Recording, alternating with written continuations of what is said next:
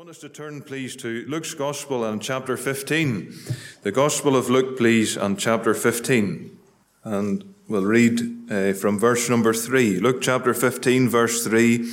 And he spake this parable unto them, saying, What man of you, having an hundred sheep, if he lose one of them, doth not leave the ninety and nine in the wilderness, and go, go after that which is lost until he find it? And when he hath found it, he layeth it on his shoulders, rejoicing. And when he cometh home, he calleth together his friends and neighbors, saying unto them, Rejoice with me, for I have found my sheep which is lost. You'll most will know that it's the story then of the, the lost silver, the lost coin. Um, but I want to think then of the third part of this parable, reading verse number 11. And he said, A certain man had two sons, and the younger of them said to his father, Father, give me the portions of good that falleth to me. And he divided unto them his living. And not many days after, the younger son gathered all together and took his journey into a far country, and there wasted his substance with riotous living. And when he had spent all, there arose a mighty famine in that land, and he began to be in want. And he went and joined himself to a citizen of that country, and he sent him into his fields to feed swine. And he would fain have filled his belly with the husks that the swine did eat and no man gave unto him. And when he came to himself, he said, How many hard servants of my father's have bread enough and to spare, and I perish with hunger. I will arise and go to my father, and will say unto him, Father, I have sinned against heaven and before thee, and am no more worthy to be called thy son. Make me as one of thy hard servants. And he arose and came to his father, but when he was yet a great way off, his father saw him and had compassion and ran and fell on his neck and kissed him. And the son said unto him, Father, I have sinned against heaven and in thy sight, and am no more worthy to be called thy son. But the father said to his servants, Bring forth the best robe and put it on him, and put a ring on his hand and shoes on his feet, and bring hither the fatted calf and kill it, and let us eat and be merry. For this my son was dead and is alive again. He was lost and is found and they began to be merry. Just maybe when we're in Luke's Gospel, if we turn to chapter 16, just the next chapter, and I don't think I'll read just all of, uh, or the end of Luke chapter 16, but most will know that it's a story, the very solemn and sad story of a man in hell. But I just want you to notice the words of uh, verse number 28. Or verse 27 Then he said, I pray thee therefore, Father, that thou wouldest send him to my father's house. For I have five brethren, that he may testify unto them, lest they also come into this place of torment. Abraham saith unto him, They have Moses and the prophets, let them hear them. And he said, Nay, Father Abraham, but if one went unto them from the dead, they will repent. And just a verse, please, back in the Old Testament, in the book of Proverbs and in chapter number seven, the book of Proverbs and chapter seven. And it's verse number 19, the book of Proverbs 7, verse 19. For the good man is not at home, he is gone a long journey. The good man is not at home, he is gone a long journey. Now we look to God for his blessing upon the reading of Holy Scripture. I would say that for even the youngest in our meeting this evening, that if I said the word home to you, you would likely know what I'm referring to. You know, there's something nice just about being at home, isn't there?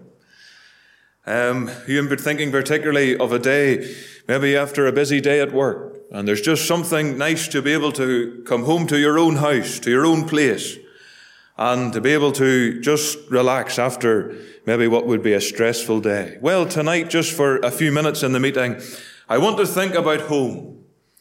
And from Luke chapter 15, I want us to think about a man, a sinner, who left home. And then from the book of Proverbs in chapter 7, maybe somewhat an obscure verse to read in a gospel meeting, but I want to think there about a Savior who left home when we come back then to Luke chapter 15, I want us to think there about this prodigal son. And I want us to notice that this prodigal son who left home is now the one who came home. And from Luke chapter 15 at the start of the chapter, this a very familiar story of that lost sheep. I want us to think there about a sheep and it was brought home. And finally, at the end of our meeting, if I have time, you know, I was thinking up the way up in the car there. You know, I won't be so worried tonight if I if I don't get to Luke chapter 16. For it's a very difficult passage to try and speak about. You know, I haven't been speaking very long, preaching very long, but you know, I remember I used to often read Luke 16.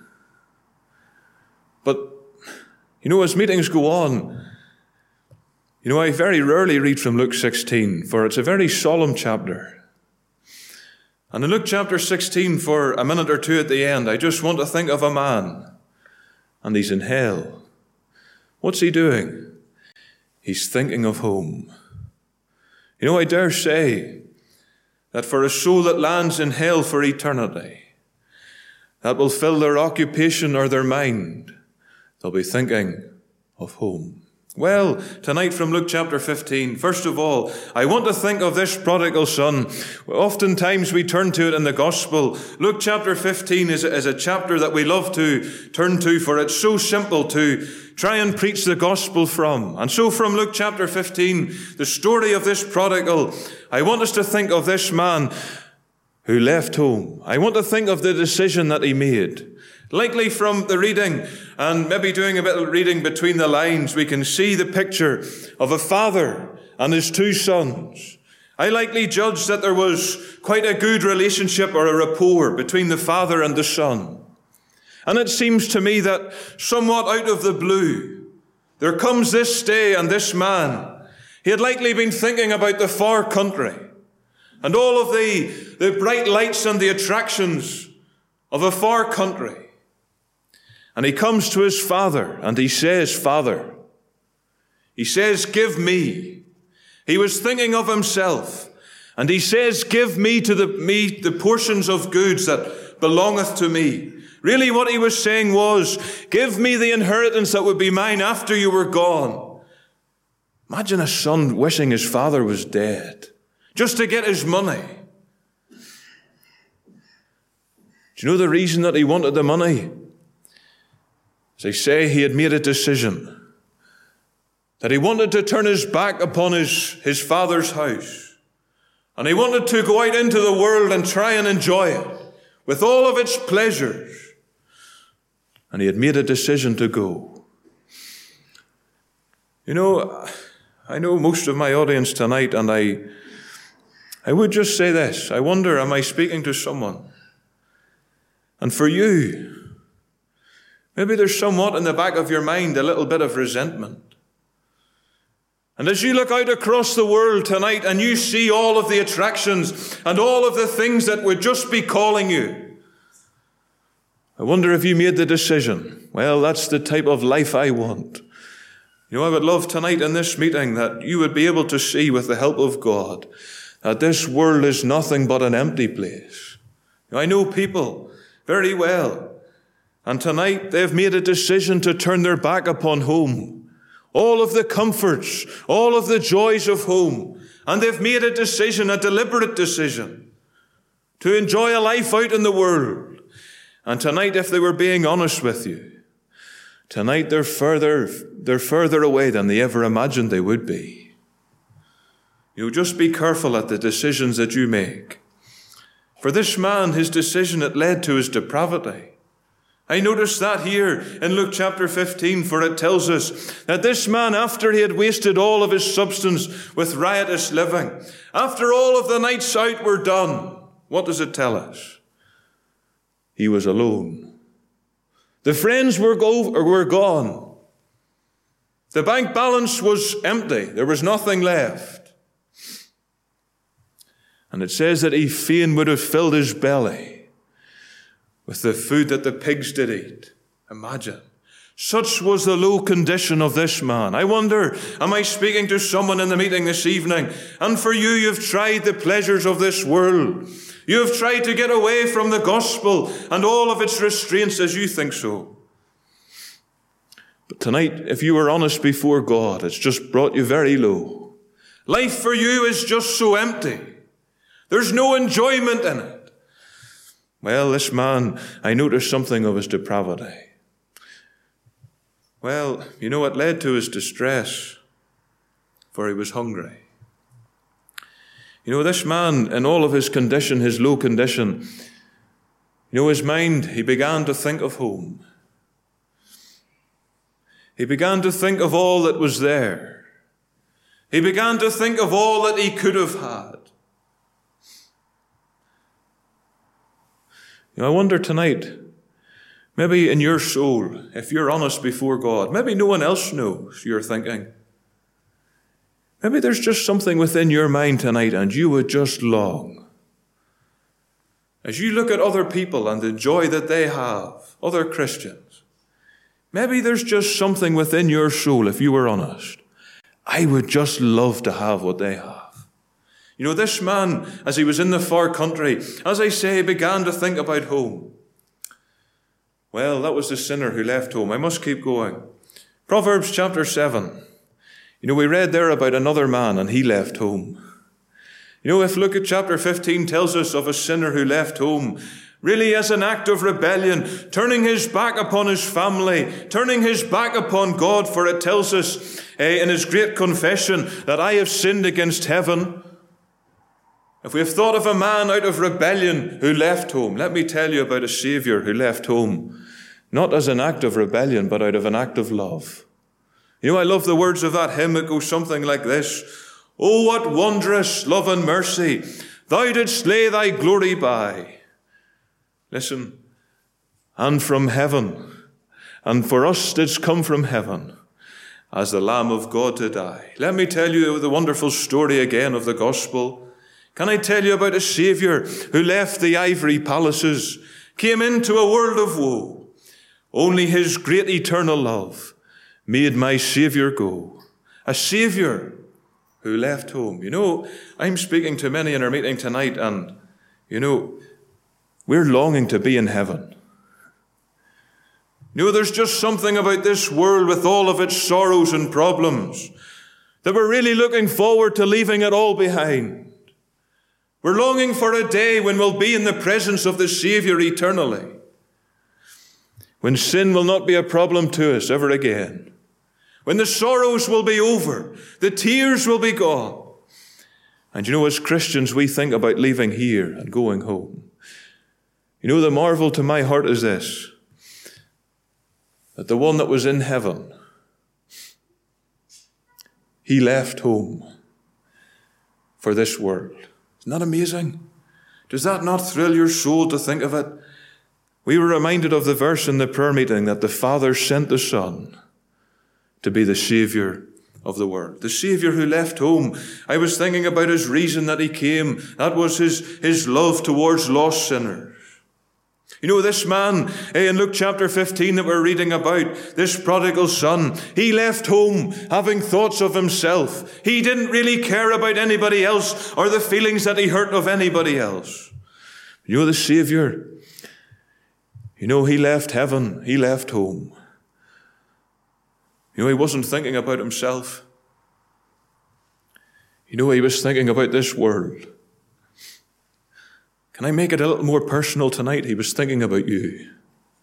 That's the reason that the Savior came from the blinding heights of another world, in order that he might go at last to Calvary. That was the great result of his coming to earth. You know, I was enjoying just this morning to think about the price that was paid in his coming. You know, if you go through our, our, our, Bible, you'll learn about the price of our things that were paid for, the price of things that were paid for. I was thinking in the Old Testament, when you go back into uh, the story of Joseph in the book of Genesis, you're reminded there of the price that they paid for a slave, for Joseph. They paid, they weighed out 20 pieces of silver. I was thinking later, when you came to the book of Exodus, and it talks about the price of a servant, you know, it, it was, it was seen in the, the mark in his ear. He had his ear borne through. When it came to the story of Abraham, I was thinking, you know, it tells us the price that he paid for, for a burying place, the cave of Machpelah. It tells us that he paid 400 pieces of silver.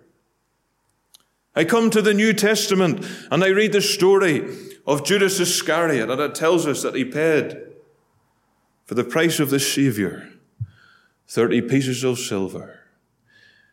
You know, when I come to the cross, dear friend, I couldn't ever begin to be able to tell you how much the Savior paid. I couldn't. It will take, likely take all of eternity and far more to be able to try at least in some way to plumb the depths of what all was paid that day at Calvary. You know, we paid the price of rejection. I see that very clearly in the, the gospel writings. They tell us.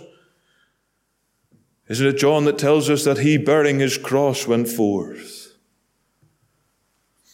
Isn't it Luke that tells us that when they were come to the place which is called Calvary, there they crucified him. You know, the poet has said, Hark, I hear the dull blow of the hammer swung low. They're nailing my Lord to the tree.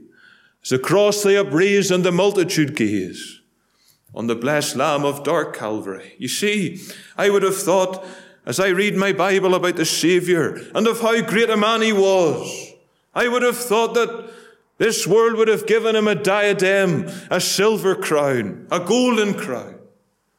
I would have thought that they would have given him a golden scepter in his hand, but no.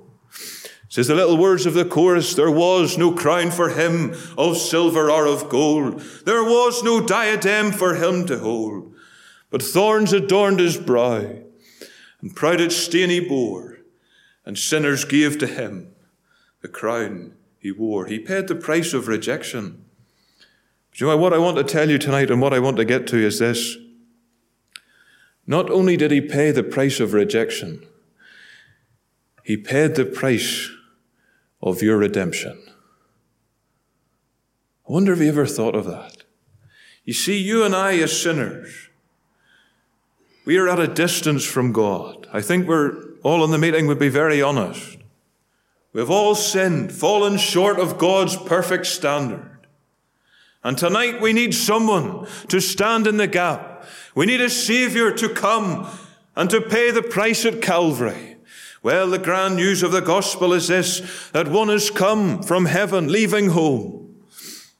And he's went to the cross, and the price that God's law demanded, thank God, was the price that love was willing to pay. And at the cross, I see one who was nailed by his hands and by his feet. But says Peter, writing in 1 Peter chapter 3, that one that was paying the price of rejection, says Peter, he says, Christ also hath once suffered for sins. Why? The just, that's Christ.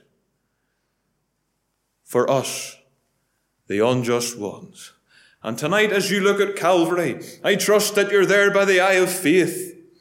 That you're able to see one who was willing to pay the price in order that your soul might be saved. And tonight, I'm glad to tell you that you can be saved on the authority of a finished work at Calvary. For God has been entirely satisfied with everything that His Son has accomplished there. Well, I must move on. Time's nearly gone. I want us to think about this prodigal going back to Luke chapter 15 again. You know, it tells us about this prodigal. And he came home. You know, I told you about him making a very bad decision. You know, this was the best decision that he ever made. I just want to say something tonight. If you were to get saved in this meeting, it would be the best decision that you would ever make. You would never regret. You speak to some of these sisters or brethren in our meeting tonight who are older, and they've been on the pathway to glory, maybe for 60 or 70 years, maybe more. And they'll be able to tell you that they have never regretted the moment that they trusted Christ for salvation. Well, this man, you know, I want you to think about his turning, for it tells us here, as he began to think about home, as he began to think of all of the pleasures that he could have and he could enjoy, you know, he makes a marvelous statement. You know what he says? He says, I will arise and I will go. He says, I will say, Father, I have sinned against heaven Tell me tonight, have you ever been there? Have you ever bowed as a lost sinner and acknowledged that I have sinned? Or tonight, has there never been a moment in your life when you've really realized this? That I've sinned against the God of heaven. Mind you, that's a perilous place to be. To think that I'm guilty before a holy God. You know, I was thinking just on the way up the road, I was just thinking, you know, about people. You know, sometimes we don't know that we are guilty. I was thinking of a person that I know recently, and you know, they were, they were sailing along the road and they, they were just way over the speed limit. And they reached their house, they thought all was well, was grand. They were guilty of breaking the law, but they didn't know it. They didn't feel it. It wasn't until two weeks later that they got something through the post. They knew it then. They knew their guilt. Mind you, tonight in our meeting, you know from Romans chapter number three, and is it verse 19 and verse number 20 that tells us that the whole world is guilty before God. This man, he felt his guilt. He says, I have sinned. I wonder tonight in the meeting, you maybe didn't come to make this decision, but I would love. Maybe for you, life has just trundled on past. The years have slipped through. You have went longer in your sin than you ever dreamed you would.